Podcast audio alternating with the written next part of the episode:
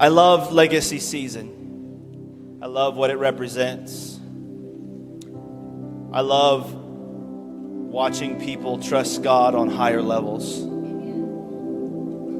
I love watching people take steps of faith on a sacrificial level, taking maybe a step into uncharted waters of the unknown. And I love watching God show up in an extraordinary way. And it amazes me sometimes when I talk to people how we get surprised when God comes through on His word. Like when we do something, when we offer our praise to God or we offer a gift to God or we or we do something and we believe for something to happen and we do our part and then when God comes through we're like, "Oh my gosh, thank you God, you're amazing. I didn't know."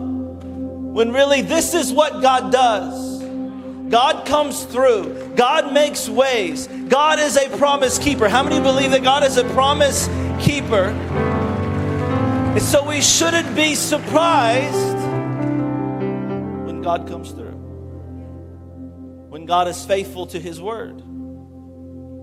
So I love watching. I love hearing the stories like, I didn't know God was that good. I'm like, you didn't? Well, now you know. And he'll do it again and he'll do it again. And then he'll do it again. And then he'll do it again. Because we serve a God of abundance. We don't serve a God who has a limited supply. We serve a God that if you keep asking, he'll keep giving. That if you keep crying out to him, pouring out your heart to him, he'll keep pouring back into you. It's the God we serve. So as we approach this season, at the end of the year, and our legacy offering that's coming up on December 3rd. I hope that you're coming with a heart that is appreciative for what God has done. That's what we're doing. We're coming with a heart of gratitude, thanking God for how He's brought us through. And I can't wait to see what God's going to do in our lives through this offering. And I want to remind us today something because it's easy to forget, and that is that we invest in what we value. Why do you spend an entire series talking about an offering? I don't get it. If that's your question today, I would respond to you with, well, why do you pay for a DirecTV package for the NFL games? Or spend thousands of dollars on a season ticket to watch men run around in spandex on a field that you don't even know, who's done nothing for you? I just don't get it. Now, hear me, I'm not saying those things are bad. What I'm trying to get you to understand, though, is that when you see value in something, you will easily sacrifice for it. You will begin to look for ways towards it. Some of you are already preparing to pay for season tickets next year, and you're already figuring out a way to budget for it. Why? Because it has value to you. There's nothing wrong with that. But you invest in what you value because it has worth to you. So I want to talk from a story today out of Mark chapter 14 where we see an amazing woman who displays and expresses her value of Jesus to Jesus. An amazing story. A story that, honestly, for the foreseeable future, I will probably talk about every legacy season because it's worth talking about. Mark chapter 14 beginning in verse 1. Thank you for standing in honor of God's word today. It says, Now the Passover and the festival of unleavened bread were only two days away, and the chief priests and teachers of the law were scheming to arrest Jesus secretly and kill him. But not during the festival, they said, or the people may riot. Verse 3 While he was in Bethany, reclining at the table in the home of Simon the leper, a woman came with an alabaster jar of very expensive perfume made of pure nard. She broke the jar and poured the perfume on his head. Some of those present were saying indignantly to one another, Why this waste of perfume? It could have been sold for more than a year's wages and the money given to the poor. And they rebuked her harshly, it says. And in the words of Jesus, he said, Leave her alone. Turn to your neighbor and say, Leave me alone. Why are you bothering her? Turn to the other neighbor and say, Why are you bothering me?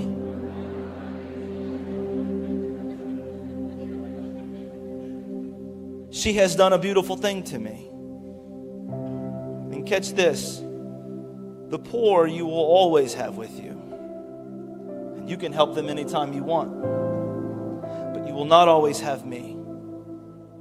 She did what she could, and she poured perfume on my body beforehand to prepare for my burial. Truly, I tell you, wherever the gospel is preached, even at Skybreak Church in 2023, throughout the world, what she has done will also be told in memory of her. So I want to preach to you today from the title Breaking Moments. Breaking Moments. Father, we thank you for your presence in this place today. We thank you for your word that we just read. And Lord, I, I ask that you would allow us to come today with a, a pure heart and an open heart I pray today, God, that you would show yourself through this story in a light that maybe we've either forgotten or yet we've not seen. That you would reveal yourself in a way that helps us to see what you've called us to do and how valuable you are to us. God, I ask that the words that I share today would not be my words, but it would be yours that Holy Spirit, you would speak on my behalf.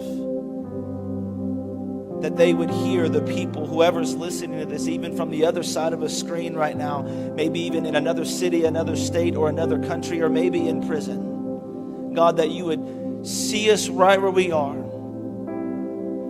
that you would speak to us right where we're at, and that you would reveal your very nature of a loving God. A God who is a giver who gave his son for us. I pray today that we would experience your goodness and your faithfulness, that we would experience your love, and that we would be touched by your presence. Because in your presence there is fullness of joy. So, those who come in carrying a heavy burden today, carrying weight on their shoulders that they can't seem to throw off. Lord, we cast our cares, we cast our burdens on you because you care for us. So, Lord, we ask that you would do what only you can do today. We thank you that your word is sharper than any double edged sword, cut through the misunderstandings, cut through any false ideology or theology, and let us see who you are and what you want to say.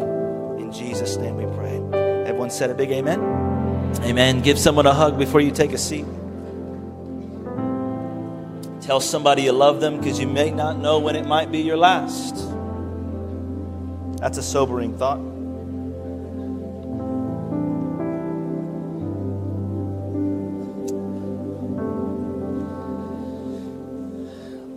This story that we are reading today is recorded in three different accounts of the Gospels. Matthew, Mark, and John all record this moment, each from their own perspective. And it's amazing to me how this one woman makes the pages of the eternal Word of God. Back then, women were not valued like they are today, they were seen in a different light. So to see the fact that a woman would be so prominent in this passage is really revealing of the God that we serve. This woman, she, she has a breaking moment and she pours on Jesus something so expensive, so extravagant. The Bible tells us that it was equivalent to a year, and some of them say over a year's wages, according to every account that we read, they all say the exact same thing. You got to understand, this is not Cool Water. Davidoff had nothing to do with this. This was pure nard from the Himalayan mountains. This was an expensive perfume. They call it an alabaster box, which meant that you had to break the vase, you had to break the jar and use it all. The only way to open it was to break it. And so we have now this crazy woman who shows up at this party while they're reclining at the table and she starts pouring this costly perfume. And immediately, like without hesitation, without delay, the disciples begin to calculate the cost. Because the truth is, our mind always wants to make sense. What we have to understand here in this passage, just a little side note to understand, Jesus, what he's trying to get to in this point when he began to speak to the disciples after they said this word, why this waste, is he's trying to get them to understand their love for money versus their love for him. They were worried about the cost. Jesus was worried about her extravagance. And I have found that oftentimes your heart tries to have faith, but your mind tries to make sense. And oftentimes the two will collide, they will contradict. Some of you are saying, some people may be saying, it doesn't make sense that she's doing this. That's what they were saying in the scripture. It doesn't make sense that she is pouring out this costly, extravagant, expensive perfume of pure nard. But you see, when you decide to have a breaking moment, and you give to God on a sacrificial level, when you offer extravagance to Jesus, you will often hear the voice telling you, This doesn't make sense. Like, if you really give God a good gift, you really sacrifice to God, it will make you throw up a little bit. You will at least feel at least a little bit queasy. You will even second guess it. I'm telling you from, from my personal experience, when Kendall and I, every year, when we participate in the legacy offering, we believe in the next generation. We believe, obviously, in the vision that God has given us for our church. When we give above our tithe every year and pour out into this offering to further the vision and to accelerate it, I look at the amount that I put and I have this voice in the background saying, That seems like a bit much, don't you think? Like, that doesn't make sense. Why are you doing this? We have to understand that in this passage, we see that this was a year's wages for this woman. A year's wages. Imagine your entire salary of the entire year pouring it out on the feet of Jesus. Do the math, it doesn't make sense. And to be honest, there's a lot of things that we do in church that don't make sense to someone who's just a spectator. Why do they lift their hands? What are they reaching for, Karen? Doesn't make sense to some people. But when you maybe have come to a point in your life where you're going through something and the weight of the world is on your shoulders and it feels like it's pulling you down, you will come to a breaking point in your life where you say, God, I surrender it all. Like, God, I, I, have nothing left within me. I can't do it on my own. God, I pour out my praise to you. And all of a sudden, it makes sense. Surrender makes sense. And surrender only makes sense when you've been through enough. It may not even make sense why you come to church. People will even ask you the question, why do you do that? I don't know, man. Like, I feel something when I go. The presence of God is there. I love hearing the word of God and it transforms my life. It helps get me ready for my week. I don't know. Maybe I'm trying to be a better person in who Christ called me to be. That's why I go to church. Maybe I've been through a whole lot and God's trying to transform me. Maybe I got some junk in my life and I need Him to touch me. Maybe there's some things that have happened in my past and I found out that there's a God who loves me, who saved me, who offers me the free gift of salvation and grace. And when I step into His presence, I can't help but be transformed. Some people, it won't make sense. I've discovered in my own life that it's hard to have faith and make sense. It's a hard thing to do.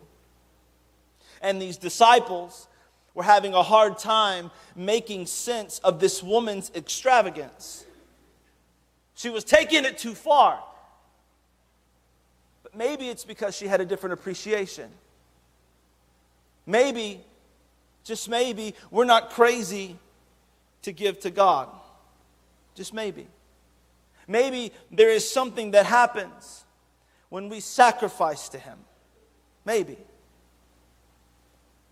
Like, I, I want to encourage us that I really want you to be in a state of gratefulness, of appreciation, and anticipation as we observe this text and as we prepare over the next couple of weeks.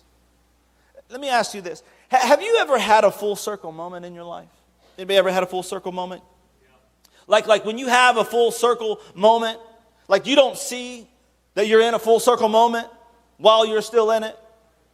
Like you don't understand it. It's, it's, it's the hindsight. Like after something happens, you're like, oh, now I see why my parents said that. My parents were right. They weren't stupid. All the parents said, Amen. Amen. Look at your kid and say, I told you. My kid in here today? No, I'm about to look at him. It's a full circle moment. We have them in life, and these disciples were having a hard time making sense of this woman's sacrifice because, well, the cross hadn't happened yet. They, they, they didn't see it. Think about it. We have the benefit of the knowledge of what Jesus is about to do. We know. We've read the scripture. We know the end. They don't have the benefit of the knowledge of what is about to happen. We know that it would just be hours from now that Jesus, who would be riding into the city of Jerusalem on a donkey in fulfillment of the prophecy, and the people would lay down palm branches and be crying out, Hosanna, Hosanna to the Son of David, only to prelude, crucify him, because we see the full circle. And they don't. We know that this woman's, she understood that this was her pivotal opportunity. We know that this was her window to offer something significant for the one whom she considered her Savior, the one whom she considered her everything. But the disciples didn't know it yet, they didn't see it. In fact, it's, it's actually significant that it happened during the Passover feast. The Israelites would have understood this.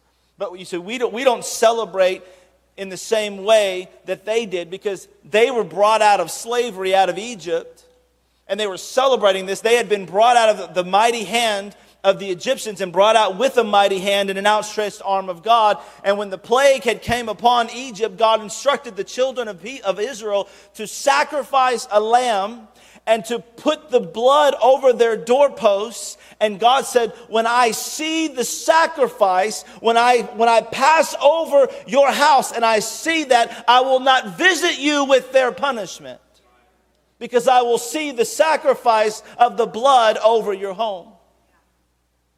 If you've ever had God pass over a punishment that you deserve in your life, then you understand something about the celebration of sacrifice you will understand it. So they're having this dinner and they, they're having this celebration.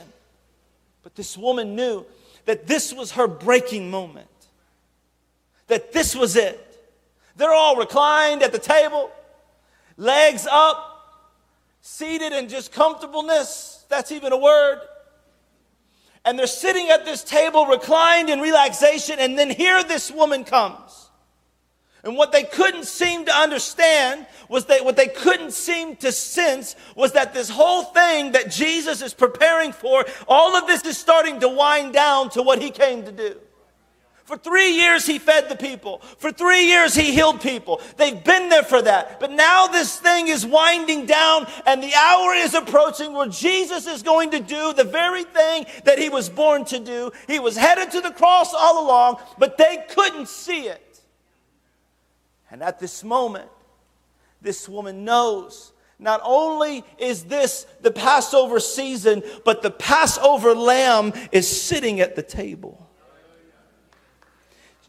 Jesus was the lamb who was slain from the beginning of the age, from the foundation of the earth, that what the blood on the doorpost signified was now sitting at the table, but they didn't even see it.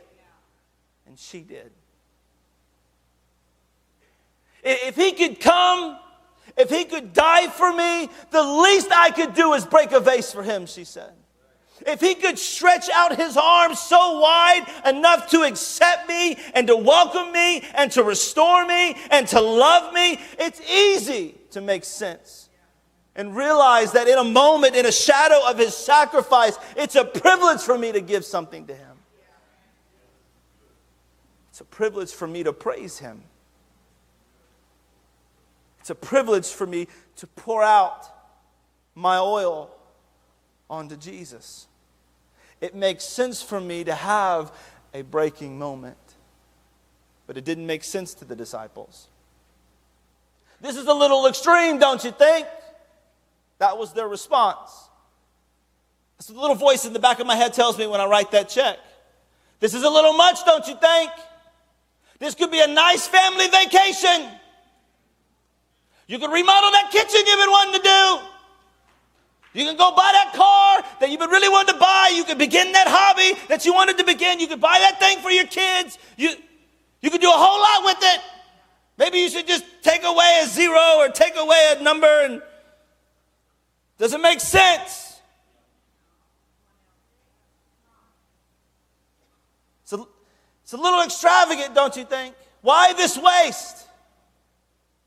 That's what the enemy wants to make you believe because he comes to steal, he comes to kill, and he comes to destroy. Why? Because he doesn't want you to experience the fullness of God. He does he wants you to trust God in other areas, just not here. This is why scripture talks often read your Bible. Jesus talked a lot. Scripture talks a lot about money. Why? Because it is the controller of your life. You wake up every day not to have a job, but to make money to pay for things. So your life is encompassed by an economy, and Jesus says you don't you cannot serve two masters. You can serve God or you can serve money, you pick. These disciples were calculating the cost. Their God was money. Jesus was trying to get them to see who are you going to serve? Is this what you want to put your investment into? Something that will waste away? Something that's just paper? Something that's just a little coin? Or do you want to put it on me? Because the poor you will always have, but you won't always have me. This is what Jesus is trying to get us to understand. And I think about all that stuff because our mind doesn't want to make sense of what's happening. The reality is, it doesn't make sense, and it didn't make sense. It didn't make sense for the fact that a spotless lamb would give, that God would give his lifeblood for sinners like you and me. That doesn't make sense. When we deserve punishment, when we are jacked up, we're messed up, we got some crazy ways of thinking and doing, but yet God sent His Son who loved us, who gave His life for us. It doesn't make sense that God would lay on a cross and die for people that will never say, I love you back. It doesn't make sense. What doesn't make sense is that God would freely welcome us into His kingdom and freely give us all things. That doesn't make sense. You see, too often we get comfortable, we get complacent, we lean back at the table like we deserve to be there. And when the opportunity to sacrifice comes along, we scoff at it indignantly. Why this waste?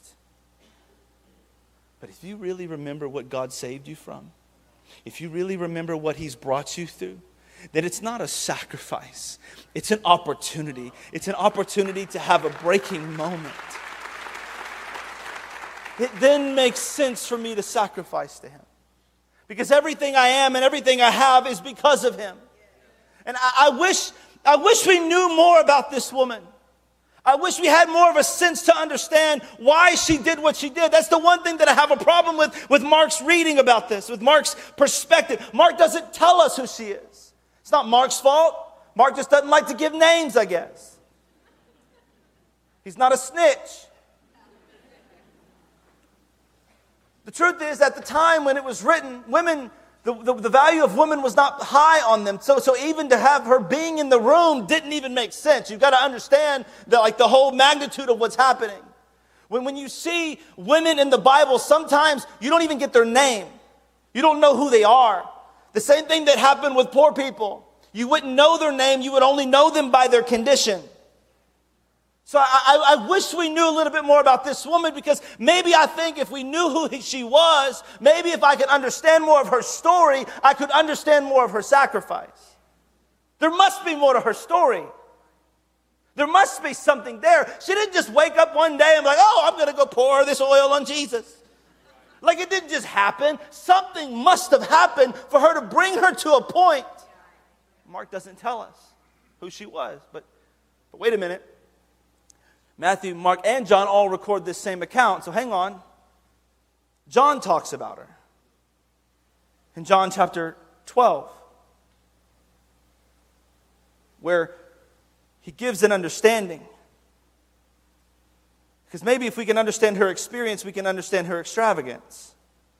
Why, why would, what would bring her to this point where she would want to give a year's wages to Jesus? Let's read John chapter 12. Six days before the Passover, Jesus came to Bethany, where Lazarus lived. Okay, whom Jesus raised from that. Okay, I remember Lazarus. Y'all remember Lazarus? Because in John chapter 11, we, we see where he was dead and now he's not dead and he's alive. We're in John chapter 12. I don't even have time to preach about Lazarus. I wish I had time to tell you about how Jesus didn't come when they wanted him to come. He waited like four days and he came when he wanted to come. He showed up on his own timing and how sometimes he'll be late on your schedule so he can reveal something about his character to you that you couldn't have known if he had come when you requested him. He couldn't have revealed his power and what you needed to know that you didn't know that you needed to know, and how sometimes he will leave you in a situation a little bit longer to make you stay there just for a moment so he can show something to you. I don't even have time to preach about that. Jesus came to Bethany where Lazarus lived, who Jesus had raised from the dead. Verse 2 Here a dinner was given in Jesus' honor. Okay? Martha served while Lazarus was among those reclining at the table with him. Okay, I remember her, Martha. Martha was the one who liked to cook for Jesus. Jesus loved people who cooked for them. Jesus would visit people. She cooked the best fried chicken. Jesus showed up. He would come through Bethany and said, Martha, where's the fried chicken? Remember, this is the same story that Mark is telling us in chapter 14. It's the same story. I'm reading like the Nathan translation about the fried chicken. John is giving us just a little bit different vantage point, a little bit different detail. We know it's at Simon the leper's home, but this family is there with this guy named Lazarus who, whom Jesus loved, who was dead and who is now alive. And that was such a miracle that they wanted to do something in honor of Jesus, of what he'd done for them. So they get Simon the leper's home. Simon, who was once a leper, but Jesus touched him and cleansed him. And now he's opened up his home to offer something and cooked a meal for him. Now, watch this. Watch this. Are you ready? Watch this. Then Mary took about a pint of pure nard, an expensive perfume. She poured it out on Jesus' feet and wiped his feet with her hair and the house was filled with the fragrance of the perfume. Okay, now I get it. This woman wasn't just any woman. It says, verse 3 Then Mary, the one who knelt down at his feet and said, If only you would have been here, Lord, my brother wouldn't have died. Then Mary, the one who watched Jesus say, Roll away the stone and say, Come out, Lazarus. Then Mary, the one who saw her and saw him speak at his word and it came forth. Then Mary, oh, I understand now. It makes more sense because it was Mary. She had a personal experience with the Almighty God. Then Mary, when I give, I'm giving from my experience because God has been there for me. There were times when I thought I wouldn't make it. There were times when I prayed and I didn't even know if He heard me. And what, but at one word, He spoke and something changed and I came out of that grave. One word. You don't mind being extravagant when you've had a personal experience with God. And I'm not just going to experience the celebration and yet resist the opportunity to sacrifice. I'm not going to be, you can recline at the table if you want to, but after what God has done for me, He's been too good for me to just sit back and feel like I'm supposed to be here when it's my opportunity to have a breaking moment. Mary didn't know that two, over 2,000 years later that we would be preaching about her, but she sensed that this was her opportunity. Like this was her moment. This was her breaking moment to show and to pour out her oil and her perfume on the one whom done, who had done something for her that was beyond anything she could have prayed for. She filled the room with an aroma. She was willing to be misunderstood. She heard the instruction. She knew this was my moment. Everybody at the table had tasted his goodness. But she made a decision to make a sacrifice while they reclined. So my question to you today was is when was the last time you've broken a vase for God? Some of us maybe have never made a sacrificial gift, and we, we don't do it because we're scared. But we serve a God who always comes through. We serve a God who always makes a way. Because here's the thing if I really believe in resurrection, if I really believe that what goes into the ground doesn't stay there when it's planted in the soil of faith, if I really believe in what Jesus did on that cross and in that grave, if I really believe that generosity is a privilege, if I really believe that Jesus' words have said it's more blessed to give than it is to receive, if I've really had an experience, then why wouldn't I break a vase Why? Like the do you realize that you're sitting you and I both are sitting in someone else's breaking moment.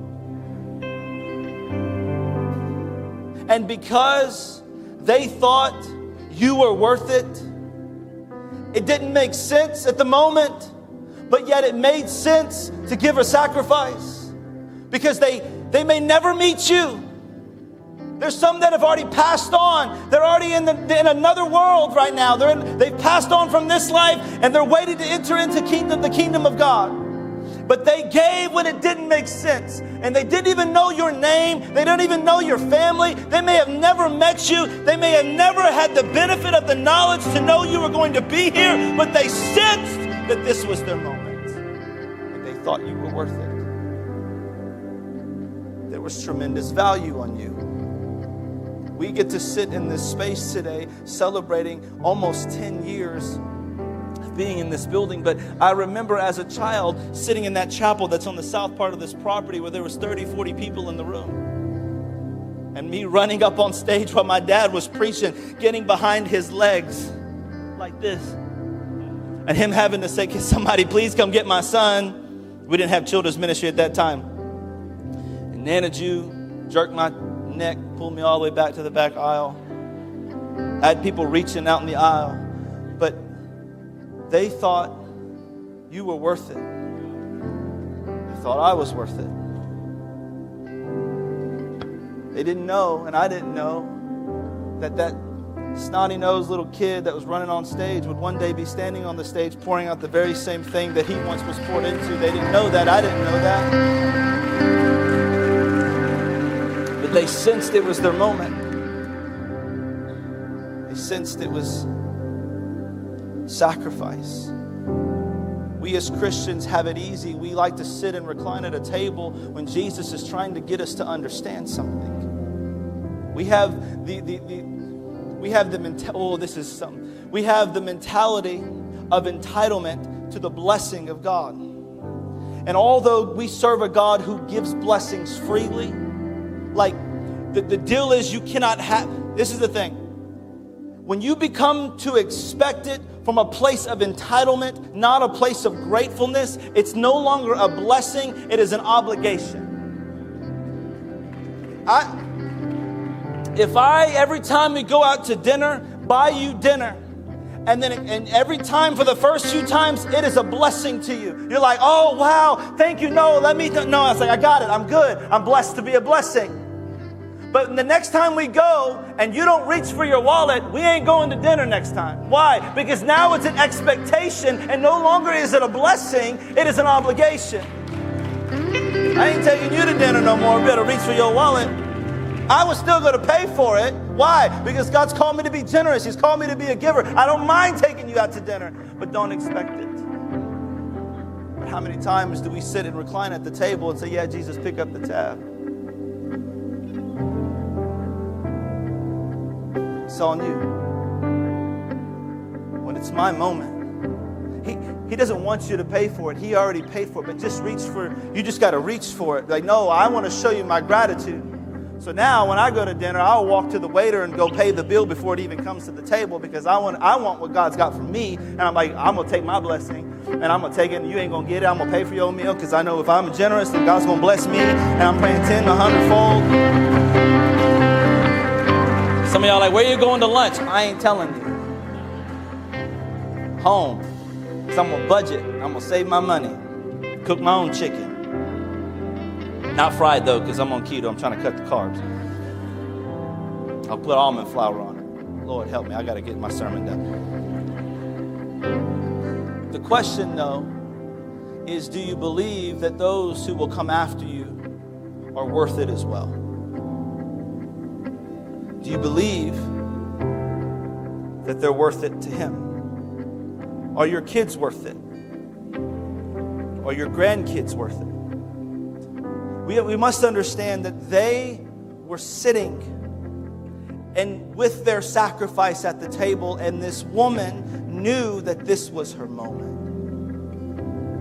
And I will tell you that when you hear the voice of God, you can either have faith or you can make sense. If I put this perfume on myself, it will fade away. But if I put it on Jesus, it will not be taken away. So the question is, what will you do when you have an opportunity to offer a sacrifice to the one who's sacrificed everything for us? In a couple of weeks, we have an opportunity an opportunity to show appreciation, an opportunity to anticipate what He's going to do. An opportunity to break a vase, to have a breaking moment, to pour out a sacrifice. Who knows what will happen when we give? Who knows the miracles that will begin to unfold? Who knows what God will do with one act of obedience? Who knows what will happen when we step out in faith? Who knows the lives that are going to surrender to Jesus on this side and the other side of sacrifice? Who knows? Why is this so important? You may still be battling with this question. Why is this so important? Because there are people that are still going to hell. There are people that still need Jesus, and we have a job to do. It is our responsibility to pour out, to go make disciples of all nations, and to preach the gospel. And that wherever the gospel is preached, that this story of this woman would be told. Why would Jesus say that? Because we have to understand sacrifice. Because when you don't have a sense of sacrifice, you won't appreciate what Jesus did for you. You'll feel like you were entitled to it. God, I pray that you'll do something significant in our life. God, I pray that we would walk around with not a sense of reclining at the table like we deserve to be here God, that we would walk with the sense of this is our moment to break a vase for you. Something that doesn't seem like it makes sense. But God, you called me for, at this church for this time with my kids in this city, in this era. And God, I will not recline at the table and expect and feel a place of comfortableness to just sit there like I deserve to be there and scoff at the opportunity to sacrifice. God, I want to be able to stand and sit down at your feet and pour out a vase on your head of oil and a costly extravagance because you are worthy of it, because you have value to me. And What you will do, I don't know, but it's not my place to control the seed and what it does. It is my place, though, to plant it and let you do your miracle working power. God, you gave everything so I could be here today. That when the enemy has tried to come kill, steal, and destroy my life, your word says that you came that I may have life and have it to the full. Came to give it to me, not to take it away.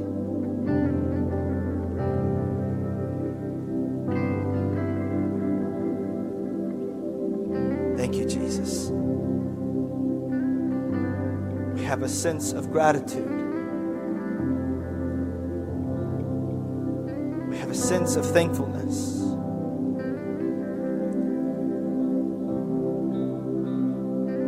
Every eye still closed, every head still bowed, I wonder in this moment, in a room like today and across this stream right now, wherever you may be watching this, how many of you, even in here or under the sound of my voice, need to accept Jesus today? The Passover lamb, the lamb who was slain the foundation of the earth, who gave his blood to pay the debt that both you and I deserved. The wages of sin is death, the Bible says. And Jesus paid the debt by giving up his life so that way I could have one. And by giving up his life and paying for the sin and atoning for what I deserved, he now when I stand before God the Father and I know and I've accepted Jesus, when I stand before Him, His blood will cover me, which will be saying, Jesus standing in front of us saying, God, they've accepted me, I've got them covered. And God will say, Welcome, good and faithful servant. Enter into the joys of the Lord. In layman's terms, that is saying, Welcome to heaven. Welcome to the eternity that your life has been preparing for. And maybe you don't know Jesus today. Maybe you've never accepted him. Maybe maybe you have and you've come back to church because you sense that, that there's got to be more to life. That this is what God has come to offer you is, is life and you've tried it on your own and you've found yourself in a dark hole and you don't know how to get out. Jesus is the only way that Jesus said that He will make all things new in your life. Now, when we accept Jesus into our life, it is an instant salvation. That is instant, that is free. You can't deserve, you don't deserve it, you cannot earn it, you can't work to get it. Good works don't get you into heaven, only by accepting Jesus. He even said at the Last Supper, I am the way, the truth, and the life, that whoever believes in me will not perish but have eternal life. He is it. No one gets to the Father except through Jesus. so maybe you're in this atmosphere in this moment today, and maybe this is your moment to say, Jesus, I want you to be Lord of my life. I need you to lead me. If you've got a life that I can only imagine, a life of purpose, a life of peace, a life where there is strength that I didn't know I had, I want it life that you came to bring. I want it. Whether for the first time or maybe a rededication today. If you say, I need Jesus, with every eye closed, every head bowed across this space today, if that's you, when I count down from three, I just want you to lift your hand and say, That's me, Pastor. Pray for me. I want Jesus in my life. I want him to make all things new. I want to accept him as Lord and Savior. If that's you today, three, two, one, just lift him up, lift him up, lift him up. Thank you, Jesus. Lift him high. Say, I need Jesus in my life. Want to accept him as Lord and Savior. Jesus, I need you. Thank you, Jesus. I see that hand. Thank you, Jesus. I need Jesus in my life. I don't want to do it on my own. Jesus, you came and died for me. Thank you, Jesus.